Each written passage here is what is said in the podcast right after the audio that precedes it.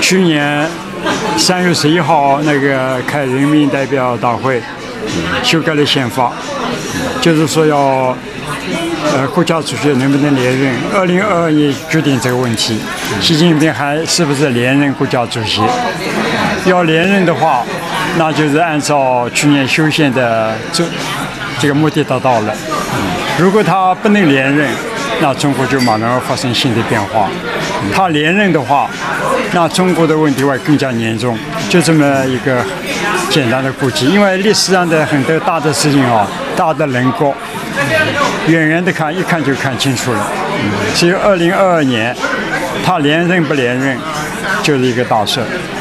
嗯，这会影响整个中国政治。那现在这个连任不是算是已经板上钉钉了吗？那不一定啊，那他可能，呃，共产党毕竟还有一种机制，还要这个经过投票选举。如果有一大批人，包括老的一批，呃，中这个共产党的领导人啊，呃，不赞成他，很容易就串起来了，让他不让连任，不可能连任。其实他主要的威胁还不是别的，是共产党内部的问题。您认为，中共将来出问题的话？并不是和外界的影响不是很大，还是他自本身有问题。他本身很多人都是很有头脑的人，都是很、很、很这个有政治经验的人，还有老一辈的人。呃，他们我觉得他们这个共同力量，因为毕竟还有一个选举投票的这个程序，他不能完全控制。其实这个二零二二年，习近平主要要控制好党代表大会、中人民代表大会，特别是党代表大会，他控制不好的话。那个一些老的人起来，呃，不赞成他，因为不赞成他很多啊，太多了。他他他这个人呢，就是说有很多毛病，他很固执，他不能转弯，呃，而且呢，意这这个就是意气用事，而且不能了解情况，他很多情况不了解，呃，他实际上不了解情况，他很多的情况他来不及看，实际上很多受到几个人周围几个人的包围。他就弄不清楚了，其实这个他能不能连任是不定的。你觉得习近平如果他要知道这个信息要足够完整的话、全面的话，还有可能做正确的判断和决策吗？这个不好说，就是信息量知道的很清楚，也会做出错误。就是还是要抱一个为人民、为这个中国这个心，才能做正确决策，不是了解情况的问题。呃，我看到现在就是个人追求个人权利的人啊，都会出问题。因为文化革命中间连林彪都垮了嘛，呃，王王占江瑶都垮了，连毛泽东呃的呃老婆江青啊都不能保住。所以实际上，共产党这个体制里面，尽管是一个红色王朝啊，呃，红带有这个旧的专制主义特点，毕竟同辛亥革命以前有区别了。呃，共产党里面这种机制啊，对共产党今后的走向还是很重要的。嗯，就是您是那个七八十年代是胡耀邦时期在社社科院是吧？对，那个。就那个时期，就我个人感觉是那个时期民族政策，当然很多论述了，公开就是很明开明嘛哈。今天是藏人的会议，您觉得这个那个时候是对西藏的政策主要的那个特征是什么？实际上，在邓小平在一九七九年，呃，他在调整的西藏政策，呃，他曾经希望达赖喇嘛回到中国。但达赖喇嘛当时并不相信共产党，所以他拒绝了，他没有回到中国。如果他回来的西藏问题就他就回去了，就回去了。那个，但是现在是绝对不让他回去，这个情况是错误的。他六十年流亡，不让他回去。你任任何事情啊，一个一个恩怨啊，就是政治上的恩怨，超过六十年是太多了，呃，而且是换了几代人了。这个是在整个西藏藏民藏呃西藏民族的一种这个打击，他是西藏民族的象征中代表。每一个藏人打击他，就是打击整个藏人，他必须回去。他的问题严格来讲，比海外民营我们这批人的事情要简单的多。呃，我我看到达拉喇嘛很伟大，他是很好的一个人。很多人出到他就害怕，你只要接近一下，听他几次讲话，你就看到达拉喇嘛的人格力量之伟大。他是一个普，他是一个平易近人的人，呃，他这个心很善良，而且他这个对汉人、对这个整个世世界局势的看法都非常高瞻远瞩了。嗯，他他是很了不起的，他是当代当代中国的一个伟大的人物，他可以用伟大两个字没有问题。所以我呃看到这样对待他，我也感到心疼。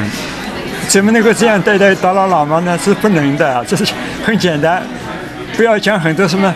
他他的中间道路就是一句话，我就讲了很重要。中间道路就是让汉人同藏人的关系，西藏同中国的整个中国的关系有一个最合情合理的，大家双双方能够谅解的一个最好方案。实际上就叫中庸之道嘛，他要走这个路嘛。究竟怎么走是一个宪法问题嘛？不是他发表个意见，怎么就能不回来呢？呃，他的个人意见这个想法，他真正实行还要通过修改宪法或者要修改这个呃这个具体的法法律才能解决他的意见，能不能实现是另外一回事。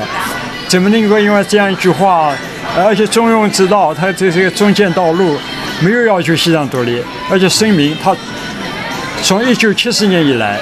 啊，特别是一九八九年以后啊，就是根本就从来不追求西藏独立，非常明确的，而且他受受到藏人里面很少数很少数人的反抗，不同意，他认为他就是太妥协了，他是为了这个整个藏人，也为了中国的前途考虑的，啊，他他的政治实际上他很超脱超越政治，是这么一个伟大的人物。刚才那个最后一个问题，刚才那他们安全部长，我私下聊几句，他说这个呃，这任达赖喇嘛呢，如果万一不在的话，那可能以后这个呃西藏的这个统一呢就会变得更难，甚至就是藏人有可能会选择这个重新就是建国啊什么的。嗯，呃，这个当然是可能，因为达赖喇嘛是一个稳定西藏的一个最大的力量、根本力量，离开了他就不行。呃，他确实是这个，就是个人力量啊，在历史上有的情况下是非常重要的。如果他不在的话，我相信他会在，他能真的能活到一百岁以上，谁都活不过他。而且他的心态非常平和，所以达拉喇嘛不在的考虑，我看他可以不考虑，因为他肯定在。如果他真要是说考虑不在的话，那西藏会出现问题。这问题就会有一些人更多主张激烈的要求西藏独立。而这个情况就会造成西藏独立是不会成功的，就会造成西藏更多人遭到屠杀、遭到灾难，更多的抗议或者自焚。而且西藏的灾难啊，就是西藏民看到这些起来在为他们奋斗的人，呃，这样追求那个汉藏之间矛盾就会更加深。所以，其实这个西藏问题好解决，这个很容易解决。第一步，我希望现在的就是甚至在习近平下面。就可以让他回到五台山参观一下，这就挽回了问题。当然，我不赞成习近平的很多做法。